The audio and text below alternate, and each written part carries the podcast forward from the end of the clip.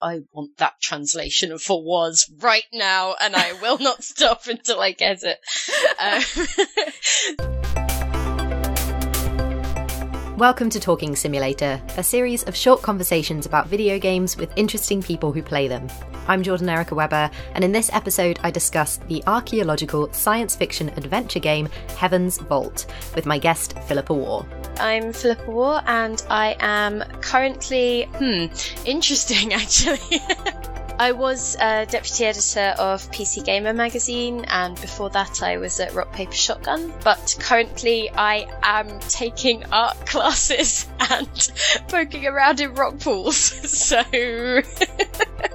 transitional, I would say. I'm in a sort of reassessment period.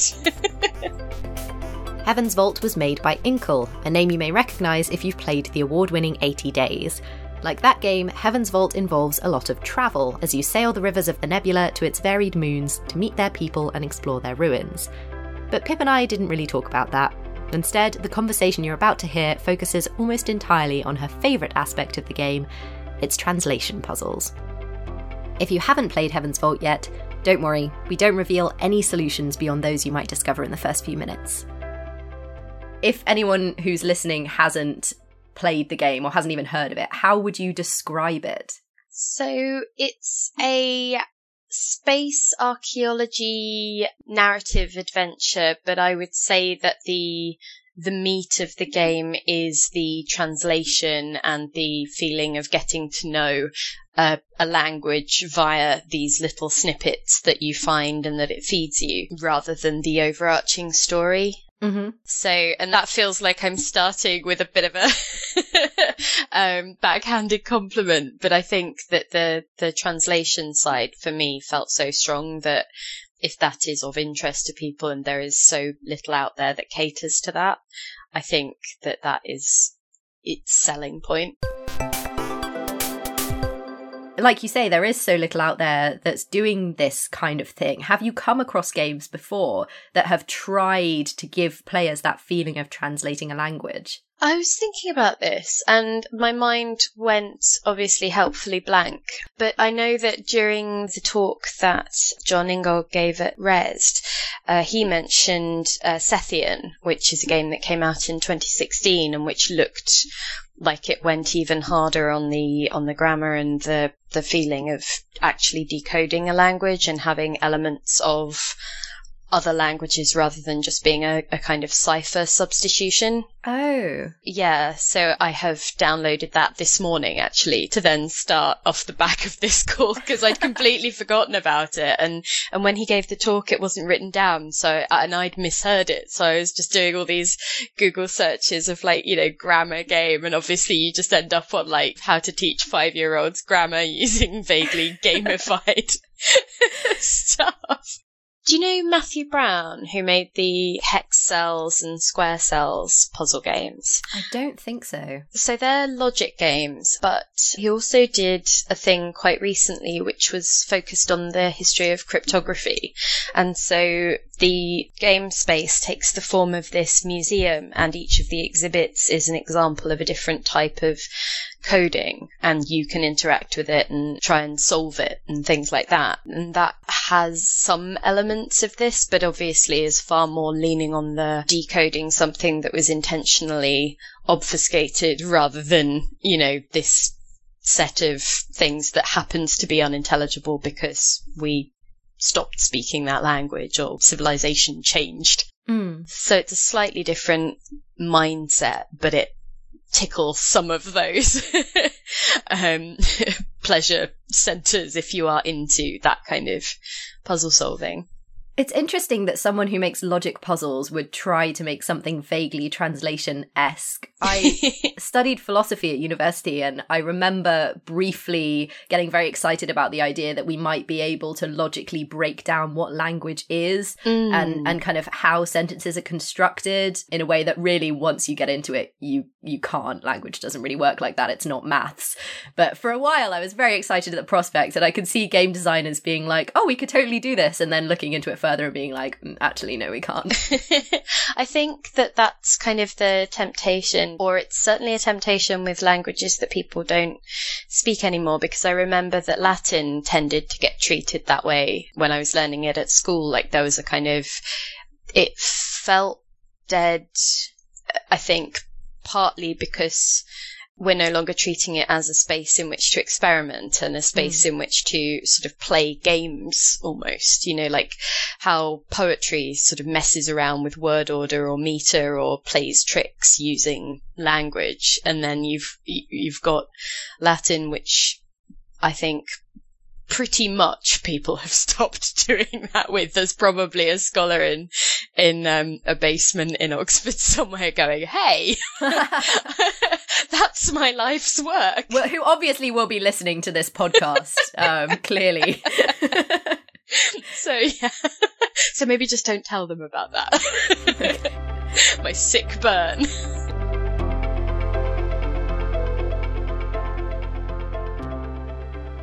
So Heaven's Vault obviously is also about translating a, a, a dead language, right? This language mm. that I think in the in the lore of the game, some of the words are still used by some people on some of the moons, but overall, no one speaks it, no one really understands it.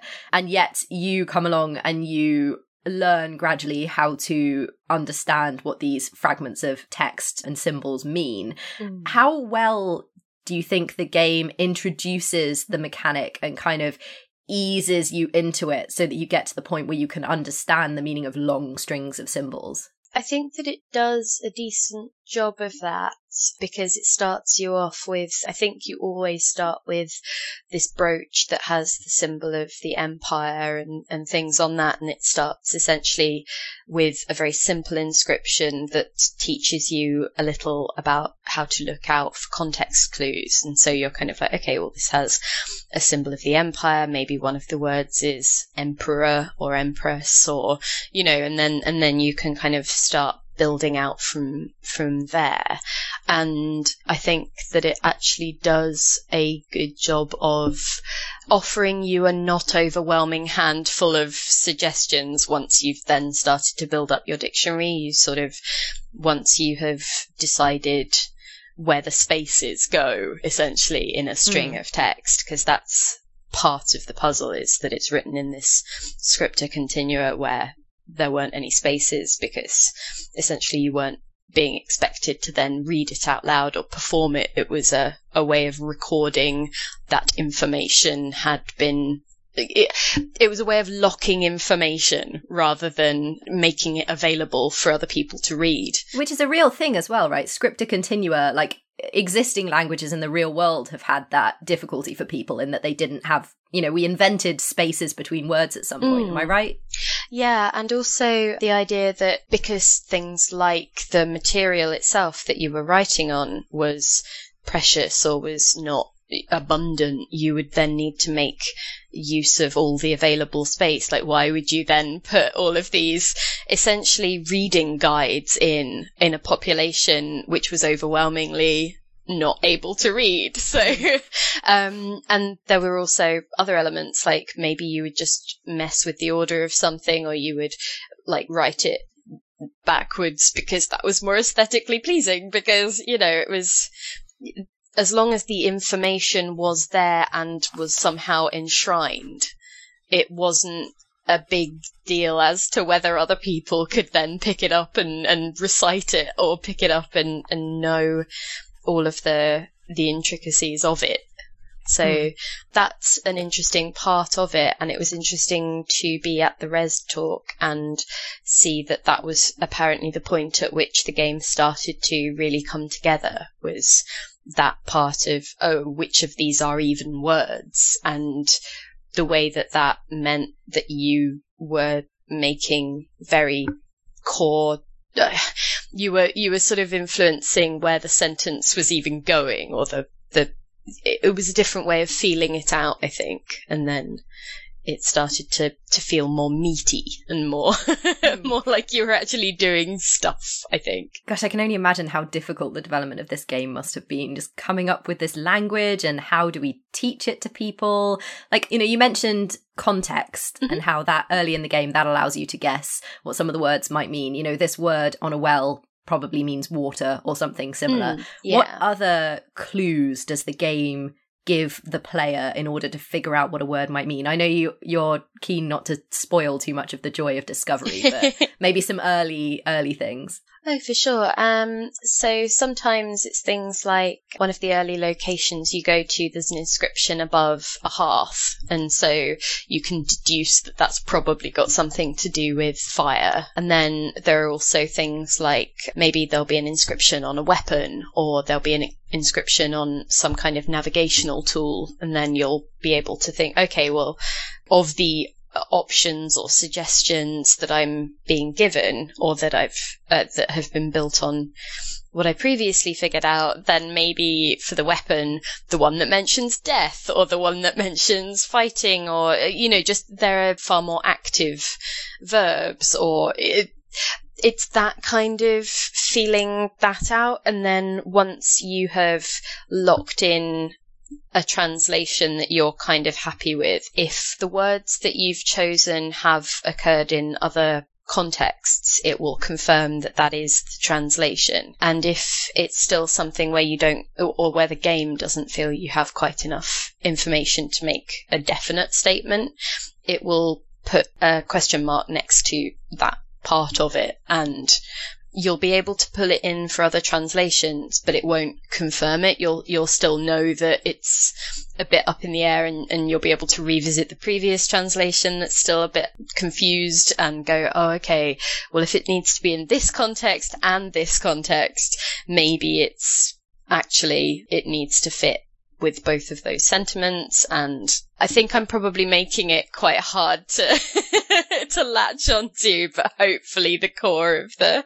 the concept is there. Right. So what happens is you guess words by picking from a selection and you mm. put them in in the sentence and eventually if you get it right multiple times the game will say okay. And it'll do it through Aliya the main character or her companion will say I think we're mm. right on mm. this one and you know because the game is laying it out clearly that you're correct. And I think that's kind of an example of a an unrealistic allowance that the game has to make in order to make this kind of thing work. Mm. I mean if mm. this was a realistic translation game you wouldn't have the game saying tick that's correct now. Like the real world doesn't do that. What what other kinds of unrealistic allowances does the game make in order to to help make this easier than it would be in real life while also feeling realistic? So i think one of the things which it's not in the same vein as that exactly, but the fact that you start with such little knowledge makes the beginning feel a bit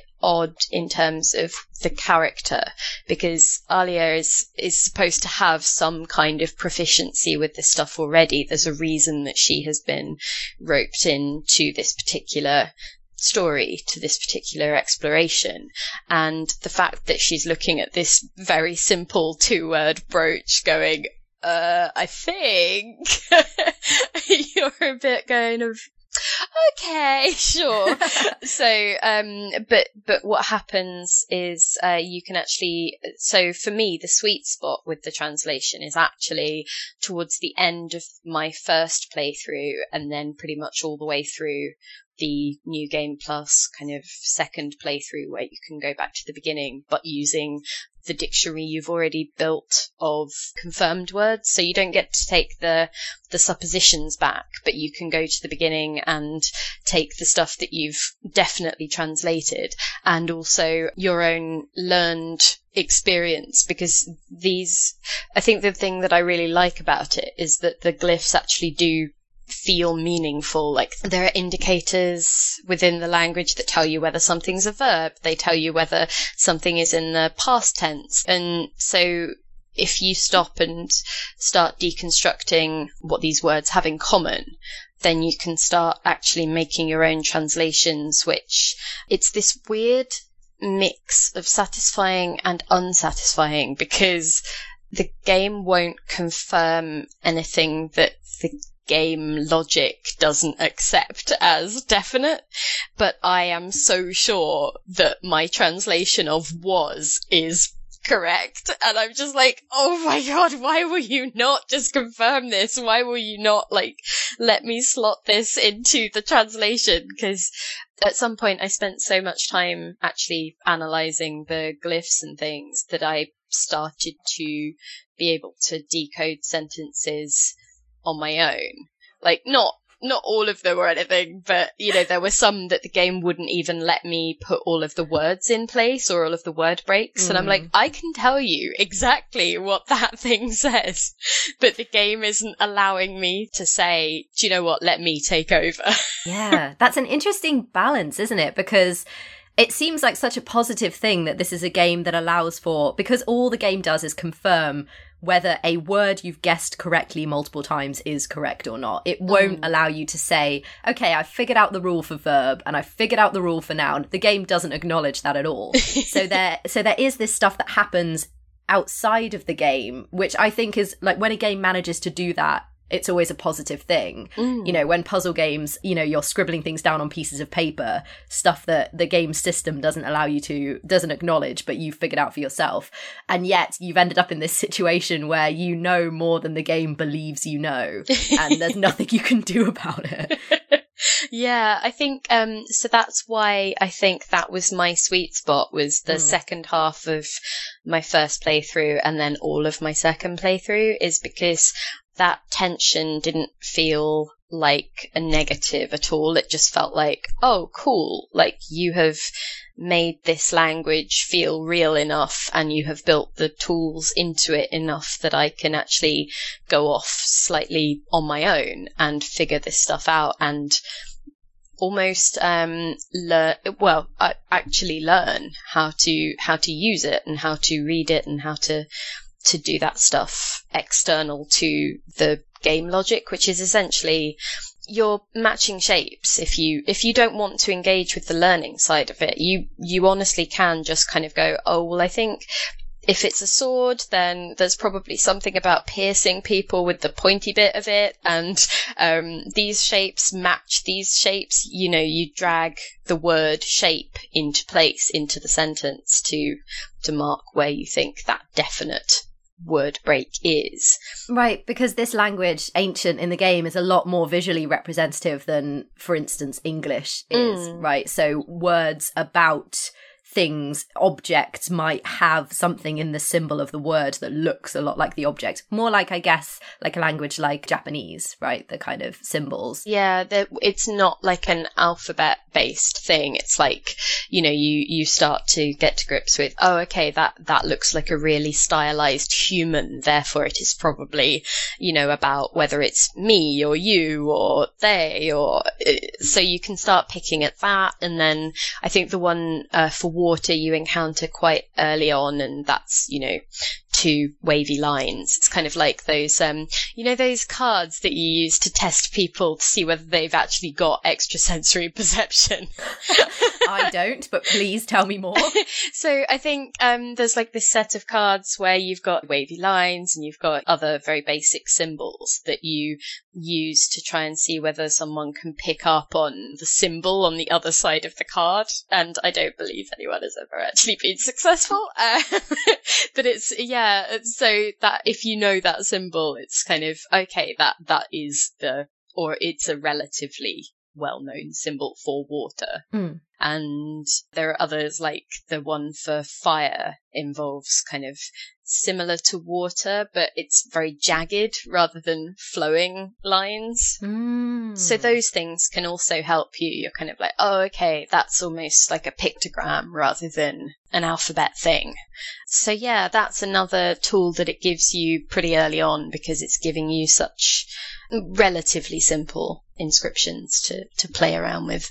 And I don't know how many words are in the game's dictionary, but do you think that you've reached a point where you could write your own fresh sentences with these building blocks that the game has taught you? So I think that um, Jon said that there were about 3,000 words in their dictionary, and when he was giving the talk, it flashed up on the screen. He'd done some, like, he translated the first sentences of A Tale of Two Cities and Pride and Prejudice and stuff, and it took a lot of restraint not to actually um, take photos of that, just you know, for my own personal kind of right. I knew that was right, or mm. you know, having having almost a crib sheet. I was so tempted, um, but yeah. So I don't think that I could because I took um I'm I'm on my fourth playthrough now um but it's it's just mopping up at this point. Like it's this weird I I'm done with the narrative but there's something in me that's like I want that translation of for was right now and I will not stop until I get it.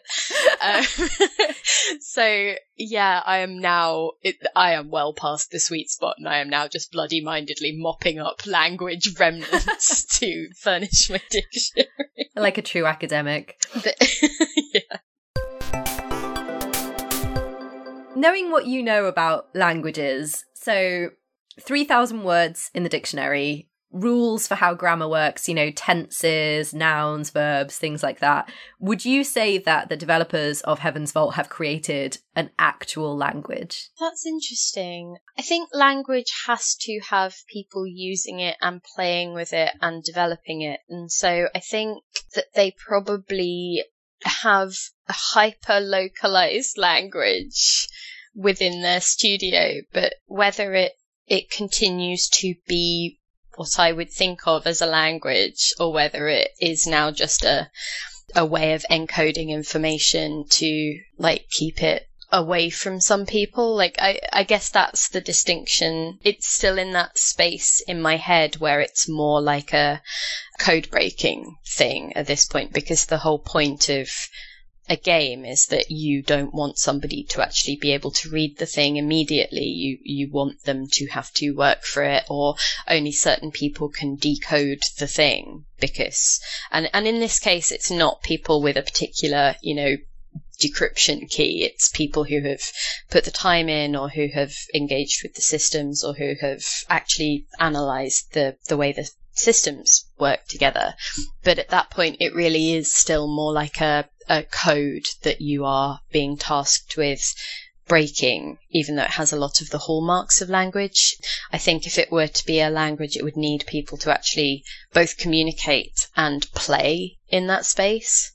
But it's about 10, 15 years since I studied linguistics, so I feel like I might well just be.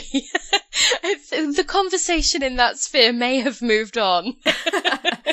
right, but that's an interesting point that you made at the end there. Like, the game doesn't leave room for things like slang as far as i know or for even like different spellings of words like the mm. meanings are incredibly concrete and in real language that isn't a thing right language changes people change the meanings of words people use words to mean different things in different contexts and and ancient the language mm. of the mm. game doesn't really allow for that well i think also uh, to go back to your earlier question about where it is unrealistic but in a way that then feels right or that doesn't conflict with how people actually play games is that, for example, it doesn't have spelling mistakes, you know?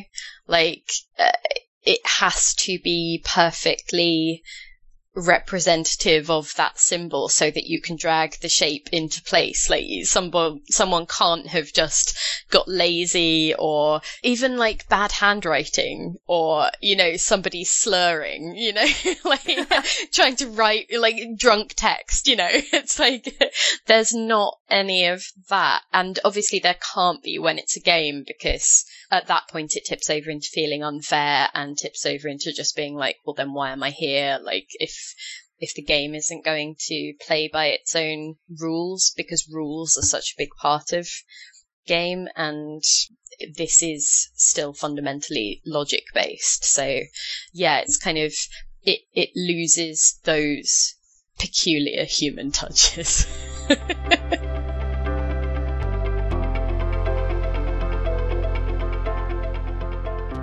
feel like honestly we could make this entire conversation about just the translation aspect of the game, but I feel like we should talk about some of the other things, even sure. if briefly. Um, so you mentioned that you're on your fourth playthrough. Um, try and think back to your first playthrough if you can. Do you remember if you if you cared about the actual story aside from the translation, just kind of what Aliya, the main character, is is trying to do, the things that guide you towards all of these different fragments of text. Finding the the roboticist, did you care at all about that?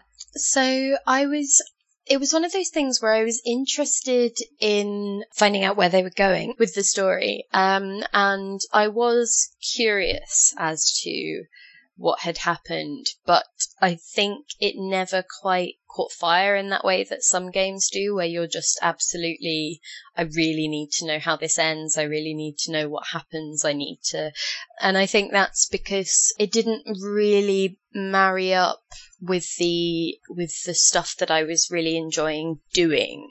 So I remember I definitely felt like all of the the parts of traveling around or the exposition uh, it was so much dominated by will I find more text? Will I be able to collect more pieces that I can then puzzle over and enjoy that sensation of, oh, am I figuring this out or is it going in a weird direction? Have I messed up? Like, uh, I'll go back through my my library of unsolved translations. Like, so I think I became so focused on where the next where the next piece of text was coming from mm-hmm. that um that the the story fell not exactly entirely to the wayside but I would lose the thread of it or I would find that oh okay that's happening but I am still far more interested. It was it wasn't proportional, like they didn't balance really, I don't think. And also the game I think gets in its own way there a bit because things like I wanted to at some points revisit places or I wanted to make a different decision about an object. For example, I in one playthrough I didn't pick up a like a tool basically and then I realized that I needed it to unlock a chest and then I was like, oh, okay, well, it's only across the room. I, I should be able to go over and pick it up. But that opportunity was now not, you know, because I hadn't taken that choice.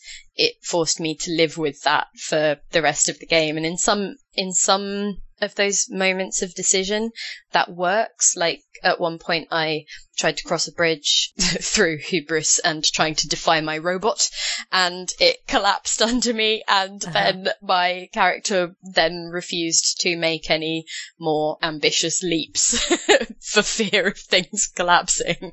And I was a bit like, yeah, that's fair. sure. I think that happened to me as well. Like she fell down somewhere, and then every time I tried to make her do something a little bit adventurous, she'd be like, "Oh, I'm thinking about that time I fell down somewhere, and I'm not so sure I want to do this." Yeah. So, and, and that was kind of it was really annoying, but it made a kind of sense. Whereas mm. I'm not going to be able to go across the room to pick up the the poker. It's like really. like, why? Come mm. on. Or, um, I accidentally clicked on a thing that meant that I went back to my, the ship that you gad around the nebula on instead of picking up a thing that was quite near the exit point. And then I kept trying to go back to that location and mostly it wouldn't even let me go back. And then when I was allowed to go back because I hadn't picked it up that first time, I couldn't pick it up ever.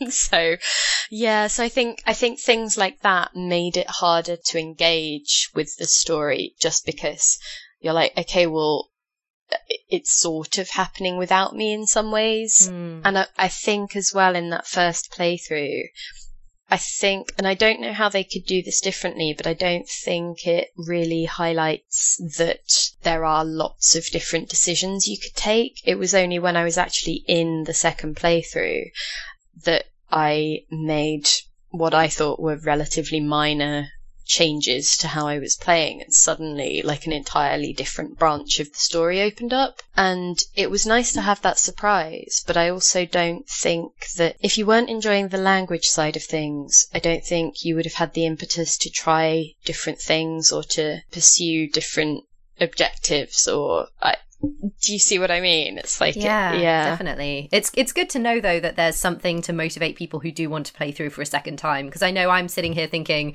I really love the language translation aspect. I'd love to play it through again to fill out my dictionary like mm. you're talking about, but the idea of playing through exactly the same story again is kind of putting me off. So knowing it can go in a different direction mm. is good. And yeah, I, I wish, like you say, it had been highlighted earlier. I think I've just hit one of those moments. Okay, where I I, I was on a moon. There was a book. Um, but then the air ran out and I got warped back to my ship by my robot. And then he was like, all the air is gone. We can't go there again. I was like, oh, okay, never mind then. I know, right? And I, I think I, because I, I had a similar thought in one of the playthroughs, and I was like, well, you could. You're not mm. breathing air. Like, go on, off you go. yeah, he's willing to warp down to like tiny little ruins floating in space to pick up, you know, random things, but he won't go back to this moon. Something that I did want to say was that it, it seems to maybe understand that you would want to come back after a time away by having a system that when you boot the game up again, it actually gives you a recap of what you've been doing and it is like a personalized recap. I'm not quite sure how they do it. I'm assuming there are just, you know, particular story markers it looks out for and then chains them together into a, a kind of reminder text that you get mm. at the hmm. start. But I thought that was that's a thing that means that if I do drift away for, you know, even a month or something, I actually can go back rather than being like, yeah. I don't know where I am or who anyone is or why I'm here. it also has the thing where on the map, when you click on a moon, it'll give you reasons why you might want to go back there. Like, yeah. oh, I should go back here to give this thing to this person. And that's a really helpful reminder as well. Yeah. Or like visit someone or catch up with someone, or maybe they're mm. finished decoding this thing, kind of. Yeah. And there's one thing that I genuinely still don't quite understand is the the trader guy. Have you been to him on Elboreth? Oh yeah, the guy who always like flirts with her? So he's kind of flirty and a bit sleazy, but also I genuinely don't understand his business model. Like, you give him a thing and he'll swap it for something of similar value, and then mm-hmm. that might have a new translation on it. And you're kind of like, okay, but like, how do you make money if this is just like, how did you, how, what? and I don't think you even have to do the trade to get the translation. No. Like he'll show you the thing, you'll get the text, and then he'll be like, "Okay, so do you want it?" And you'll be like, "Nope, I'm going to keep my original thing." I know, right? And I think that obviously some of the objects come in useful at various points, but it's like I genuinely just don't understand what he's doing. Mm-hmm. like, it's nice, but like, oh, I'll trade this book for a burned book, and you're like, no, I'm good. but essentially, like maybe he's just watched me do a brass rubbing of the thing that he handed over, so I've got the text. It's like, yeah. okay, I don't think you understand your value proposition right now so yeah, yeah, he's not talking to me anymore though. Yeah, oh, you okay. can you can annoy him so badly he stops trading with you. Did you point. friend zone him? I uh, I believe I was a little unhelpful with a uh, something he'd asked of me, and uh, he was like, "Oh well, if it's going to be like that, I don't want to trade with you anymore." so, oh, and then we stood in awkward silence. Never mind. Maybe in the next playthrough. yeah, I know, right?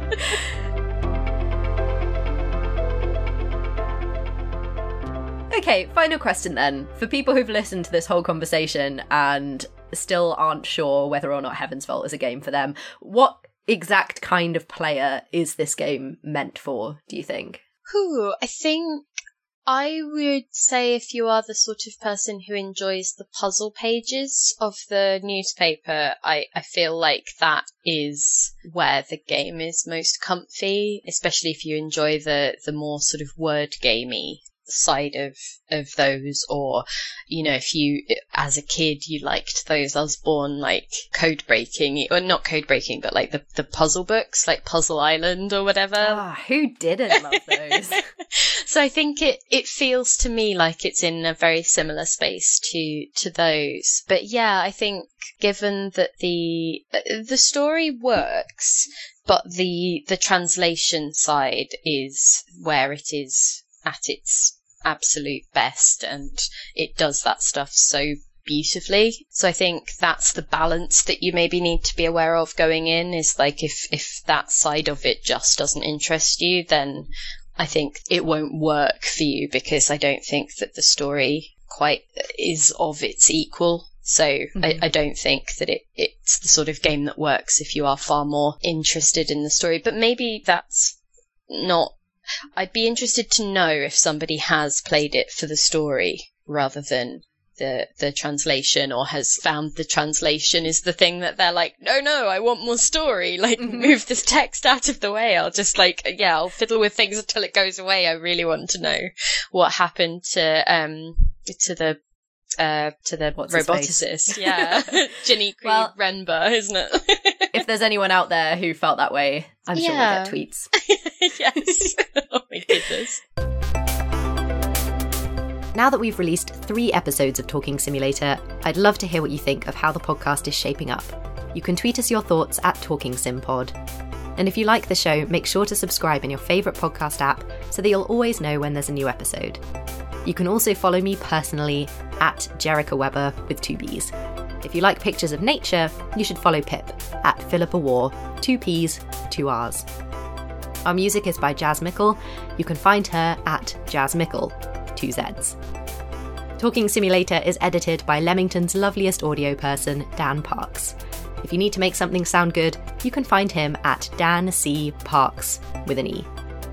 I'm Jordan Erica Weber. Talk again soon. That's now in my library awaiting playment.